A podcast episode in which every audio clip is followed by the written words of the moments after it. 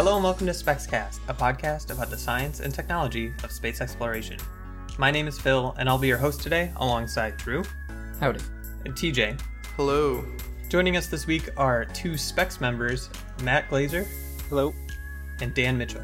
Hi. SpexCast is brought to you by RIT Space Exploration, also known as SPEX, a student faculty research group at the Rochester Institute of Technology. On this podcast, we delve into the technologies that make space exploration possible. You can learn more about SPEX and SpexCast at our website, spex.rit.edu. Heads up, the SpexCast blog is back. You can check out show notes to every new episode and links to more blog posts at blog.spexcast.com. Today we'll be talking about SPEX' own upcoming high altitude balloon. Please let us know what other topics you would like us to discuss in the future by sending us a tweet at SpexCast or an email at spexcast at gmail.com. Okay, so first of all, um, Matt, TJ, Drew, and Dan, you all have worked on the SPEX' high altitude balloons in the past, right? Correct. We should probably say that I am and have been the HAB team lead for the past three ish semesters. Um, so when we say high altitude balloon, um, this is a very large latex balloon that carries a payload up to, depending on the size of the balloon and how much helium we put in, around 100,000 feet up in the atmosphere. Uh, we're going to call it a HAB probably quite frequently because that's just the, the acronym high altitude balloon, HAB, HAB. But let's uh let's talk about it. Yeah, well, how big is this, first of all? This is like a couple pounds, right? So I think the limit's six pounds is what we were limited to All right, usually. all right. So it's slightly complicated. Um, the balloon itself is just a, a really, really massive latex balloon. So on the ground, when we fill it, it's a little over a meter in diameter. The payload that we carry, um, the more helium you put in, and the larger balloon that you have, the heavier payloads you can take up. We tend to use a 1200 gram balloon, so that's the mass of the latex, and we send up payloads that tend to be below six pounds. That's because the FAA has a regulation, or they have different levels of regulation, and if your payload is below six pounds, a lot of that regulation doesn't apply. So, in order to avoid a lot of paperwork uh, and a lot of extra features that need to be on the balloon for safety, we stay, we try and stay below six pounds. Perfect. Um, and this is our SPEX' fourth high altitude balloon launch. Let's talk about the, the mission, the point of launching this high altitude balloon, and sort of the mission profile. Like, what, what are the different parameters? Um, so, this one is under six pounds. Uh, you said a 100,000 feet in the air? Um, Correct. As the target altitude, right? Correct. That's when the volume of the or the pressure differential between the helium and the atmosphere outside of the balloon overcome the structural integrity of the balloon and it bursts. So you can choose the altitude based on by, by choosing the balloon material and properties itself. Correct. And the volume of uh or the really the mass of helium that you put into the balloon as well. So you're going to be launching from RIT. Correct. So there is a parking lot on the north side of campus that has a clear skyline because this won't go straight up immediately, especially because Rochester is very windy. So we need an area that's large enough that when the wind starts blowing it, it has time to clear all of the surrounding obstruction. So it needs to go over the trees, over the buildings, over the people. Um, so this first balloon launch, the first HAB that RIT SPEX ever sent up, was launched in the fall in October of 2015. Uh, so this balloon wasn't filled enough because we didn't have a, a mechanism to fill it really well. We just kind of held the neck of the balloon and stuck a hose with helium in it, and then we filled it until we couldn't really hold it anymore, which again, it was raining and wet, so it became a bit of a challenge. And we just tied off the neck of the balloon, which was attached to our payload, which was just a big styrofoam cooler, and then we sent that up. The problem was that because it was so hard to fill, we didn't have enough helium inside it on the first attempt, and it kind of just floated above the ground, and the wind pushed it to the east. Uh, so they had to run after it, grab it, bring it back to where we were filling, where the helium tank was, and then put more helium in until it got to the point where it could actually lift itself up into the atmosphere. So all this goes into the planning phase before you launch. When do you decide what altitude and where you're launching from and when you're launching? Wh- when do you decide all this? Do you just have like a, a regular mission profile? So it depends on what you're trying to do. For us, so far, all of our launches have kind of been educational. We haven't had too many scientific payloads. There wasn't anything novel about them. So it's just getting our feet wet.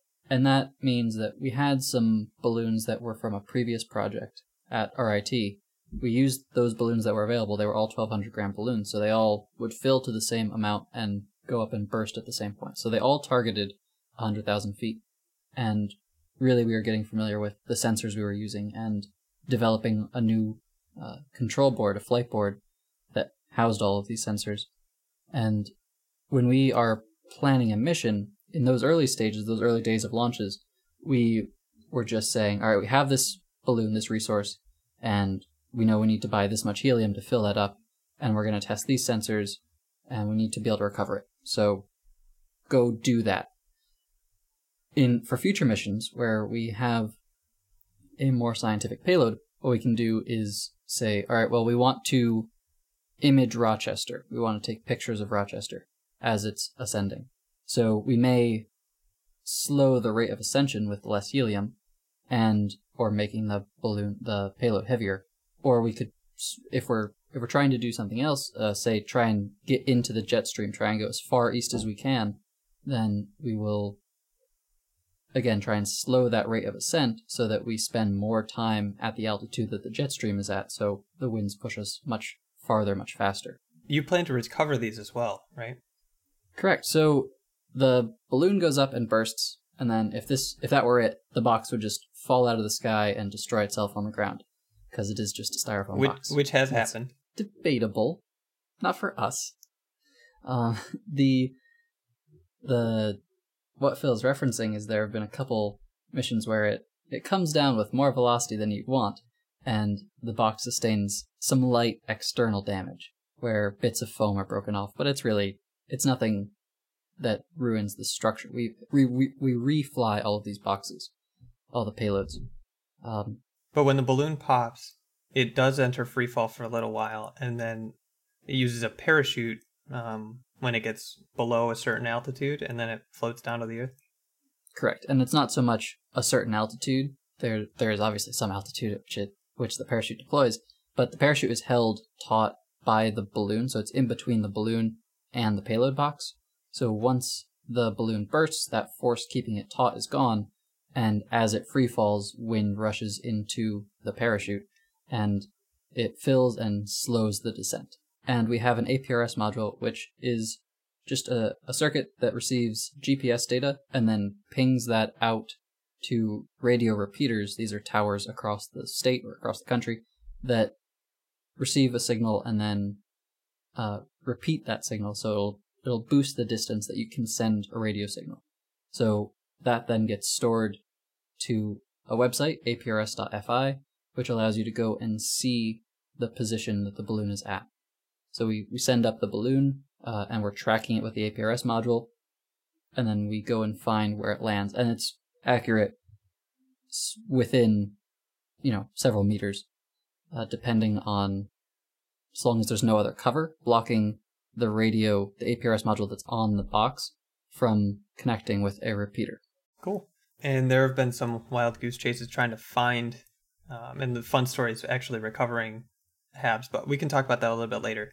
Let's talk more about HAB 4. This is a fourth launch. Um, for HAB 4, let's talk about the actual payloads. Um, so we have scientific payloads aboard this time. It's not just tech demo, like getting launching HABs, um, learning how to launch a HAB anymore. It's we're actually Right. doing some science this time. So in the past, again, we've just been getting our feet wet. We've launched pretty much just an array of sensors. There was one mission that was to launch a CubeSat frame that we had a, a video recording the deployment of this CubeSat.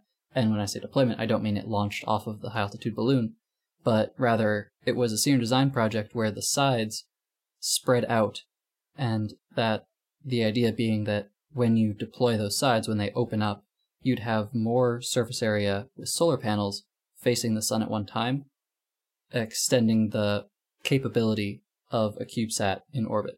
So this was a tech demonstration. Um, what we're doing this year on HAB 4 is much more intense. So there are three payloads, th- three scientific payloads going up on HAB 4. They are uh, horizon detection, vegetation mapping, and that CubeSat frame that we launched before.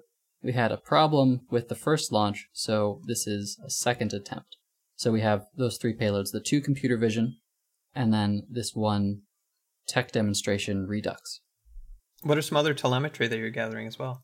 Well, we always have uh, an array of instruments, array of sensors on the board that flies, and those include temperature, pressure. Um, we have a 9 degree of freedom IMU, so we're collecting information about the acceleration and the movement of the box as it ascends. Um, but primarily, the the point is those payloads. Cool. Um, so I actually designed one of the the payloads. It's I call it HabCV, um, as uh, it's part of multi-mission set of experiments where we want to apply computer vision techniques to imaging data that we can collect from a high altitude balloon. And on HAB 4, we have a payload that we've nicknamed Where You At Plants, or I, I say WUAP, trying to make it an acronym. Um, but basically, it's vegetation density mapping. So we have um, two Raspberry Pi cameras that look down at the ground. One of them is a regular camera, um, just a, a regular sensor, RGB, um, in the visible range. And the other one um, is another camera, but without an infrared filter. So what you get is light that is visible, but also extends into the near infrared wavelengths. So what we do is primarily we just want to get a big data set of ground cover of, of looking at trees from a high altitude balloon um, in order to look from these images, get an idea of where there's a lot of trees, where there's not a lot of trees, and build up a vegetation density map that way. So on uh, where you at plants, we're basically just doing color transformations. Um, so when you see a lot of green in a picture, you can take that red, green, blue three channel um, image, separate it out, and actually transfer, transform that color space into hue, saturation, and lightness. And that's just a different way of organizing the values to get different colors. But by switching color spaces, we can narrow it down to basically just all the greens and not have to worry about the different combinations of red, green, blue that those different hues um, might occupy. So the reason why we're using a Raspberry Pi and not just um, you know capturing images some other way is that we want also want to push some onboard image processing. We're using OpenCV, which is an open source computer vision package for Python, to take uh, make a logical mask um, to say, okay, these pixels are greenish enough. Make a um, say, okay, those are good, and the rest of them are bad, and we're masking in flight. It's super basic right now, um, but the point is basically just to establish a baseline before we do anything more advanced, and we also want to get enough data so where we can make more advanced algorithms on the ground. So Phil, why did you? Because you are the um, you are the champion for this payload. What made you want to do this computer vision project? Yeah, so I've been looking for a cool project to do, especially with Raspberry Pis, uh, in the past. And another SPEX member, uh, Jeff Maggio, um, is an imaging science major, and um, he was the one that came to me about this idea. And um, me and TJ kind of talked it over how this would work as a high altitude balloon payload. Um, vegetation density mapping is not new by any means, um, but it's just a super interesting problem to tackle. Talking about the science, though, like in history, how is this actually used um, in real life on real satellites, and how does the science work? In the 70s, NASA and NOAA launched uh, satellites that do that normalized difference vegetation index. And this is based on the fact that plants look green in the visible spectrum because chlorophyll reflects green light. So there's a specific wavelength um, that they reflect, but also they emit heat um, in the infrared. So if you basically divide those responses out, you can eliminate, you know, false positives in the infrared and false positives in the visible and get a decent representation of how many plants are in an area, especially on broad ranges, like on a global scale. And NASA did this with the Advanced Very High Resolution Radiometer, AVHRR. This is before they came up with clever names for their missions, um, and have been doing that for a long time. And later on in 1999, scientists came up with the Enhanced Vegetation Index, which um, was aboard the spacecraft Terra, and you can um, actually go online to MODIS, look that up, MODIS, and you can get real data for the Enhanced Vegetation Index um, from this scientific payload. So this is it has a scientific basis and it it can be useful and stuff. And there's a lot of literature to tell us how to do this. So I thought it'd be a fun optical project um, and within reason and stuff. So I'm really excited to see this fly, and it's been. So the other computer vision payload is the horizon detection. Which TJ, can you talk a little bit about that one? Sure. Uh, so the horizon detection payload is uh, actually really cool because it is a kind of validation flight for another project. Um, another RIT student, uh, in his personal time, created a program that took a video feed from a altitude balloon with two cameras and, as the name implies, detects the horizon from that feed. Uh, so we're going to be replicating that and running that launch again to validate that code and validate changes and improvements he did after the first flight. Basically, when you have uh, two cameras that have an offset image uh, and you know the fixed distance between those two, uh, you can then, uh, through those images, calculate the angles by the differences between those. So if you can detect line a single line in two images and you know how those images are offset, you can determine the angle between those or the angle of the line. Uh, so what that can do is when you're flying the balloon at high altitude, you have a very clear horizon. Uh, you can actually get uh, two-dimensional orientation values out of that without using uh, the traditional sensor, which is an inertial measurement unit. So this is a different way of getting positional data, uh, which is really interesting, and there's a lot of applications for that. And as things get more, um, there's a lot of unique applications for that. One of those being uh, when you have a system, an inertial measurement unit that does dead reckoning, uh, when it's monitoring its own changes, uh, you have something called uh, inertial drift. And so the values slowly collect small errors and become more and more inaccurate. And so one way to combat that is to provide external information to update the inertial reference. Um, so in the past, uh, star sensors have been a really popular way of updating IMUs, especially in the 50s and 60s. Uh, for example, the Blackbird SR-71 Blackbird had a inertial uh, measurement unit for navigating and then had a star tracker to update that. Uh, so for its long uh, reconnaissance missions, it could track where it was. Now we have GPS, so we can pull in a very, very, very accurate uh, positional update every couple seconds, uh, which is wonderful and great for commercial uses and um, I don't want to say low safety, but non critical systems. Um, but there's huge concerns now of uh, GPS jamming and blocking. So there's certain circumstances where you need high positional accuracy and you can reasonably expect GPS might be disrupted, especially in military applications. And so if you can use external visual reference as part of your navigation system, you can uh, reduce your reliance on GPS. You would still use GPS because it's there 90% of the time and it's extremely accurate, extremely effective. But these uh, raising the effectiveness of these backup systems is also very important. So you're essentially recalibrating your IMU mid-flight.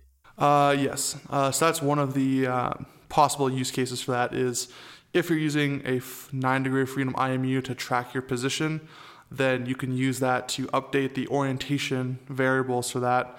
Uh, and you would also use pr- most likely magnetic sensors and other things to update the other variables there. And it just gives you the more data points you have and the more uh, separate locations you can pull in data, the more accurate your total picture is. So this requires two separate cameras, both facing what in the same direction, spaced by a known. Yeah, so the critical part is having them uh, offset by a known distance uh, and also have overlapping fields of view uh, so that they're seeing the same, at least part of the same image. Um, and so when you're tracking the horizon or really any shape, uh, this doesn't have to be a flat horizon line. Uh, and you know that part of that image is shared and you have a fixed distance, you can do the math to actually generate the angle of the object that you're measuring from. Uh, and this is a very popular way uh, for autonomous robots to navigate, where instead of them looking at flat lines like a horizon, they're looking at fixed objects, whether that's the chair of a, uh, the leg of a chair, or a door frame, or a couch, or something like that. Um, and with two optical sensors, they can track that in 3D space and track where they're, they are in 3D space. Uh, so it's a, a, technology that's been kind of uh, the primary use case in home robotics because you don't have a reliable GPS signal indoors, you don't have the accuracy. Um, so it's been tested for several decades in that space, and we're bringing that to kind of high altitude balloon flight. Cool. So let's talk about uh, Hab four in the in the, hardware side of things. Um, I, I kind of want to talk about the the mechanical structure of things, how everything's fitting together first. So, Drew, you mentioned we reuse um, the the payload bus.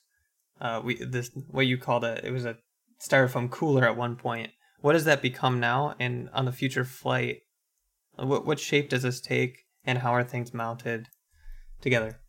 Well, it hasn't updated much since then. It's still made of styrofoam. We go to Lowe's or Home Depot or other stores are available. We go and get wall insulation for, say, a house. Uh, it tends to be green or pink, and then it's solid foam. We will make a, a design that tends to be a puzzle piece. We've only ever made two of these because, again, we, we refly them.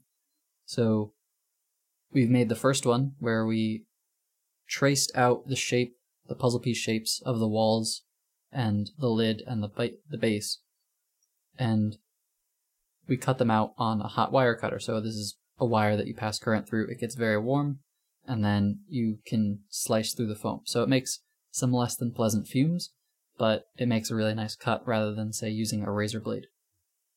So we make these puzzle piece sides of the foam and then we epoxy them to- together so it makes essentially a cube.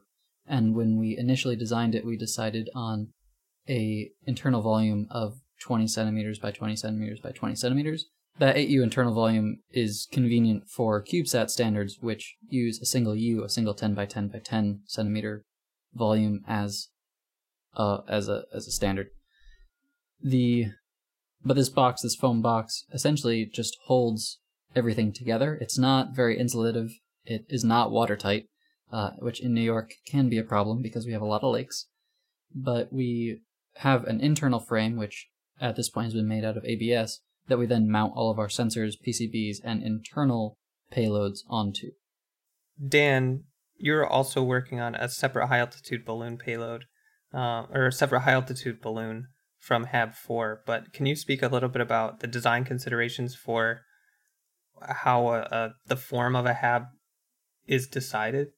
Are you also using styrofoam, and if not, why not? Sure.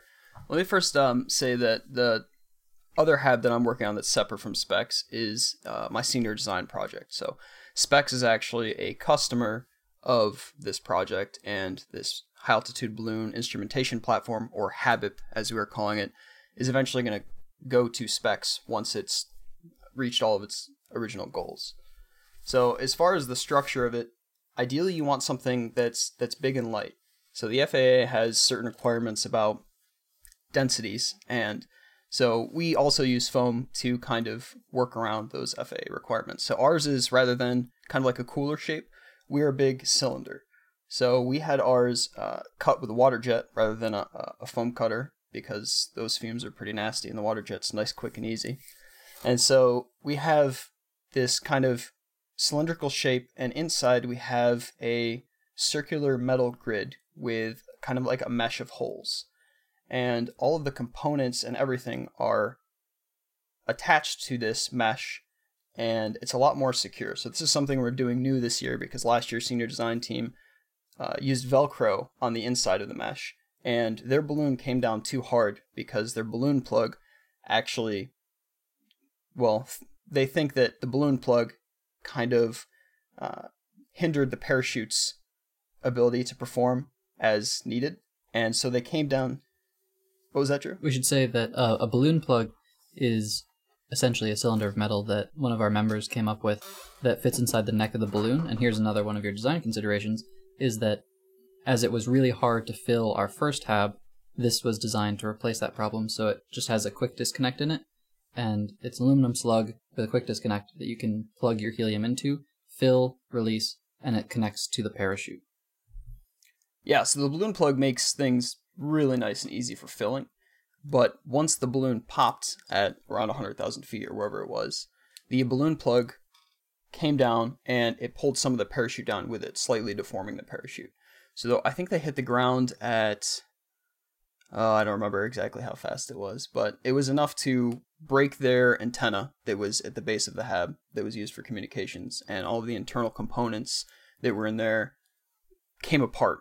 That Velcro was not enough to hold them in there. So this year we're doing things a little bit differently. We've got this metal grid inside of the foam, and all the components are on standoffs inside that grid. It also makes things nice because we have a nice way to easily ground all of the different circuit boards inside of there.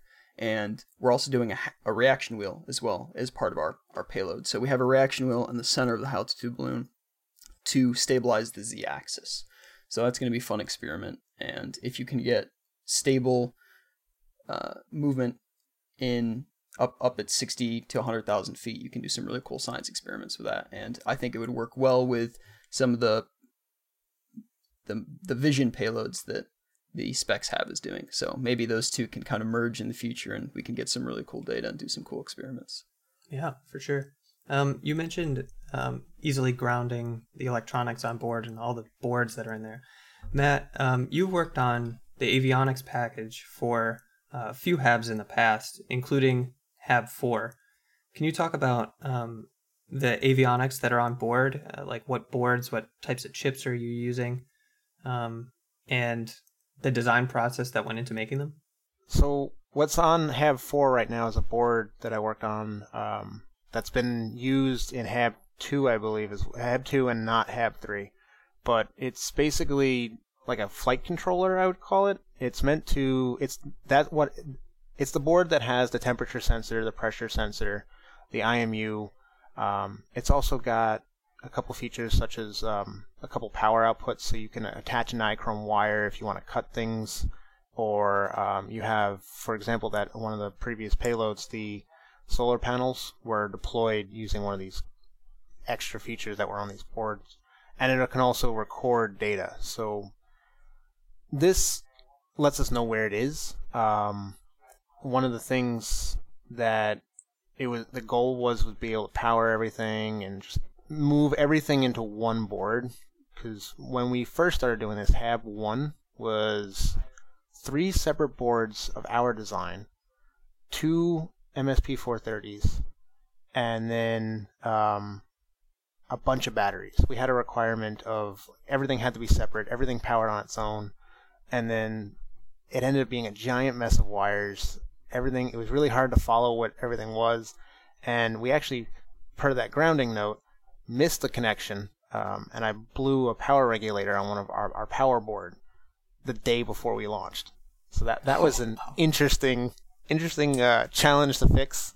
Thankfully, that that board had um, two of the exact same design on it, so we were able to feed power across from the other one, and it didn't affect anything. Uh, this is why you build a second board for testing, but that was so when we originally started, yeah, it was we had a lot of design requirements that had that needed a lot of boards, but then once we took a step back and looked at it, we're like, well, we can take all the power and simplify that down into one or two different outputs and one input. We can take the two MSP 430s or whatever else we're running, simplify that down. We actually use a uh, custom. It's a Teensy, which is a readily available microcontroller um, that you can buy the actual chip from and put on any board that you design. So that's the brain of the thing. And then from there, the ha- the HAB board that you guys have now has a bunch of you could use different communication protocols and such if you want to. Uh, the one thing it lacks is a little bit of power, but that's kind of what's flying now. So why why did you choose to build your own PCB and like um, connect all the different chips together on your own board versus um, having I don't know something that's more commercially available off the shelf? At the time, well, one of the things is again we had so many different boards. It made sense to at least try and if we had found something off the shelf, great. But it, we needed to simplify it. We didn't need there's a there's a there was a ton of wires, um, which just leads to issues. You don't have a proper wiring setup, something breaks. Um, I think I heard that a board was plugged in backwards for a different project, and it didn't even no data was recorded. So it just what can you do about that? In this case, uh, one of the things there wasn't, as far as I'm aware, when this project started, there wasn't anything off the shelf, and me being an electrical engineer in school, decided I wanted to learn how to do circuit boards, which I had been doing a little bit beforehand. Um, so it, it, was a very fun project to let's take a, let's take a, a goal that we have and make a board out of it.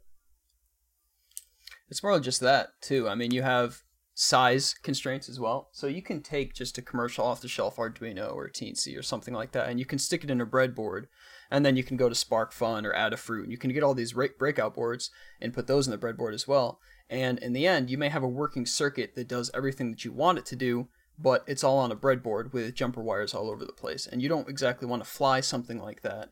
It's there's too many ways for that to go wrong, and it's big and it's bulky. So you test your design first that way, and then you can shrink it down onto a PCB where it's more structurally sound. All the components are individually soldered onto the board, and it's it's smaller and lighter as well. Hot glue and bodge wires don't fly well, and the the, the board that's in the, the board that's flying now is also the uh, approximately the same size of the, a board that would fit in a CubeSat. That's another thing. Cool. Um, and so for a high altitude balloon, are there other um, design considerations besides the ones you've already mentioned? Like, are, do you have to worry about temperature and humidity as you rise in altitude? And how do you get around those things? Oh, absolutely. So the uh, the the atmosphere is variable as you increase in altitude. Uh, we have a large range of temperatures that we need to design for, and there's changes in humidity and it also gets very windy at different points in the atmosphere so you get very different motion profiles um, in terms of protecting against temperature in the past we've put in hand warmers with some of the more critical electronics so putting them with the batteries or with cameras that have uh, failed in the past so that we can keep those electronics at their operating temperature uh, the coldest we experience uh, rising through the atmosphere is about negative 60 degrees Celsius, which is pretty cold. Um, in terms of humidity, because as you rise, as it gets cold, water will start to condense on everything inside the box, essentially. So, in for that, there is masking that can be done on the electronics that keeps moisture off of them. So everything but the sensors get covered. Covered in what? Do you just tape them off with Kapton or something? Matt, Matt do you want to go into any of this? Hold on. There we go, Mike. Um, it's actually a process called conformal coating. We you, you basically you can buy the stuff in a spray can actually, um, and like Drew said, you mask off a couple spots of the board using Kapton tape, and then you can just coat this board. It's acrylic or a similar material, and it completely seals the board in from moisture. Um, I think it helps a little bit with temperature, but it's not what it's meant for. But basically, you could you could if it's properly sealed, you could take a bottle of water, dump it on top, and that board will still work. Awesome. And and software wise, are are there any other software considerations besides um, what's running on the microcontroller? Like, do you have a do you have a proper flight computer that's like making decisions on flight? And what if not, why not? Well, I could talk about some of the things that we're doing to mitigate any potential disasters for the senior design board. So first of all, it almost every separate function that we're writing of of the software, we're asking ourselves what could go wrong with this, and if it does go wrong, how are we going to how are we going to solve this? So utilize a watchdog timer, which is something that the processor will, I guess, ping or talk to every uh, set amount of time. And if the processor doesn't talk to his watchdog timer, um, it will actually get reset. And so that's kind of a way to avoid any hang-up issues that will completely ruin the rest of your mission. We also have a lot of, um, I guess, error checking and handling in the system. So if one of the communication buses is expecting a response but doesn't get a response after a certain amount of time, uh, a timeout period that we've specified, then the bus will get reset. And other than that, there's only so much that you can do in software. So we also have a few hardware options as well for redundancy. So our board has a main power supply and a backup power supply. And the main power supply, or the main battery, I guess I should say, is looked at. So it's a it's a three cell LiPo. So there's three cell, um, three individual cells of this lithium polymer battery stacked on top of each other. And so we look at the voltage across each cell. And if each, if any one of those cells exceeds a preset threshold, we're using 3.3 volts. If it gets below that, then we know it's starting to get dangerous and we can automatically switch to the backup battery. We also have redundancy for our inertial measurement units. Because the reaction wheel is one of our main focuses for this mission, testing the performance of that reaction wheel. If we lose our inertial measurement unit, we're in the tor- we're in a really sore spot. So we have we have two separate ones. One is off board and one is on board. And if one of those fails, we can switch to the other one as well. So by using a combination of software checking itself and hardware redundancies, we can hopefully avoid a lot of potential errors and mishaps. Cool. I think we've already in the middle of it kind of talked about a lot of the problems that can arise or or challenges that you might face. So are there any other um, horror stories are, are kind of like exemplary moments where something went wrong, you dealt with it, and it gave you a better understanding of high altitude balloon flying in general. So I know one of the one of the problems that we had in the past was Hab two, the board design that I worked on that's flying now for Hab four, actually had parts of it that didn't work because um, design a couple design issues, some things I didn't see before I sent these boards out.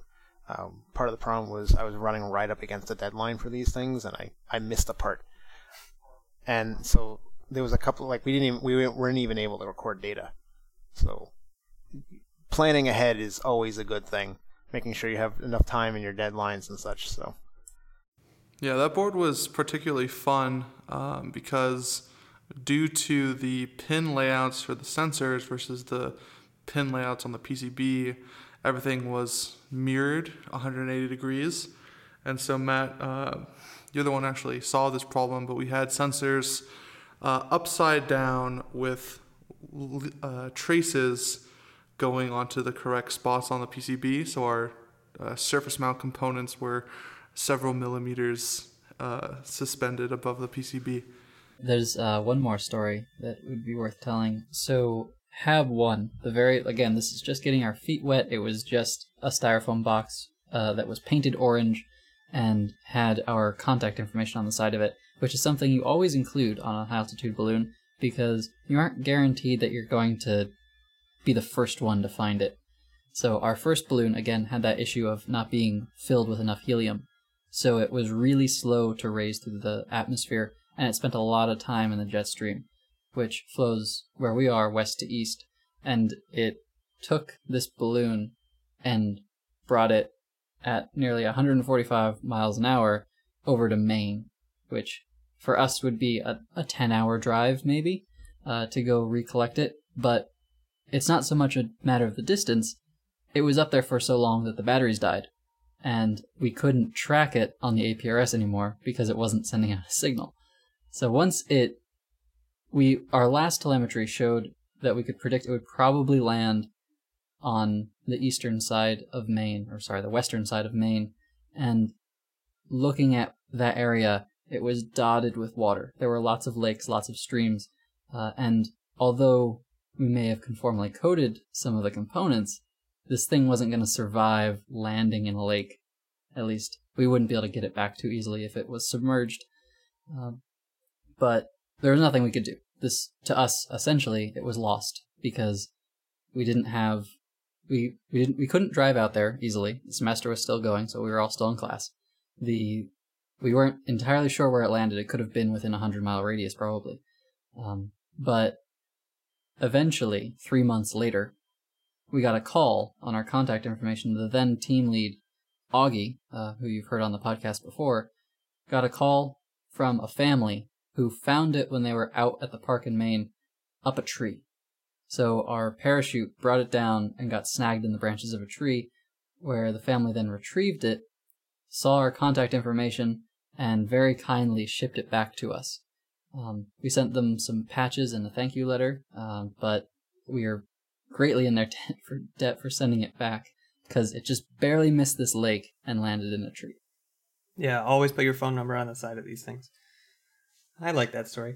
The uh, when when we lost contact with the balloon, the last APRS ping was over the lake, and I think we were we were all in uh we have a room where we were watching the flight, and I think 50-50 it was going to end up in the lake or it was going to land on the other side was the opinion Yeah, of the you- entire room.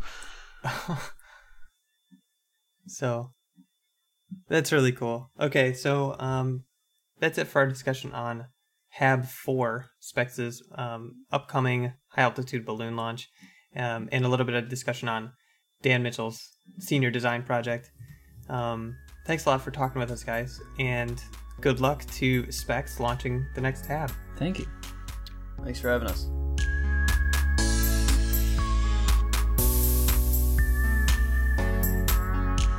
Thanks for listening. You can find show notes to this episode and past episodes at our blog at blog.spexcast.com, which include links to additional resources we used in the making of this episode and some links to follow if you want to read more. If you like this episode, subscribe to future episodes and tell your friends. You can check out our back catalog of content, including interviews with subject matter experts and space professionals, as well as our commentary on current events in the space industry. Also, let us know what you think. Leave us a review on iTunes or your podcast service of choice, and reach out to us by sending an email to spexcast at gmail.com or on Twitter at RITSPEX. We'll be back next week with another discussion on space exploration, science, and technology. Thank you.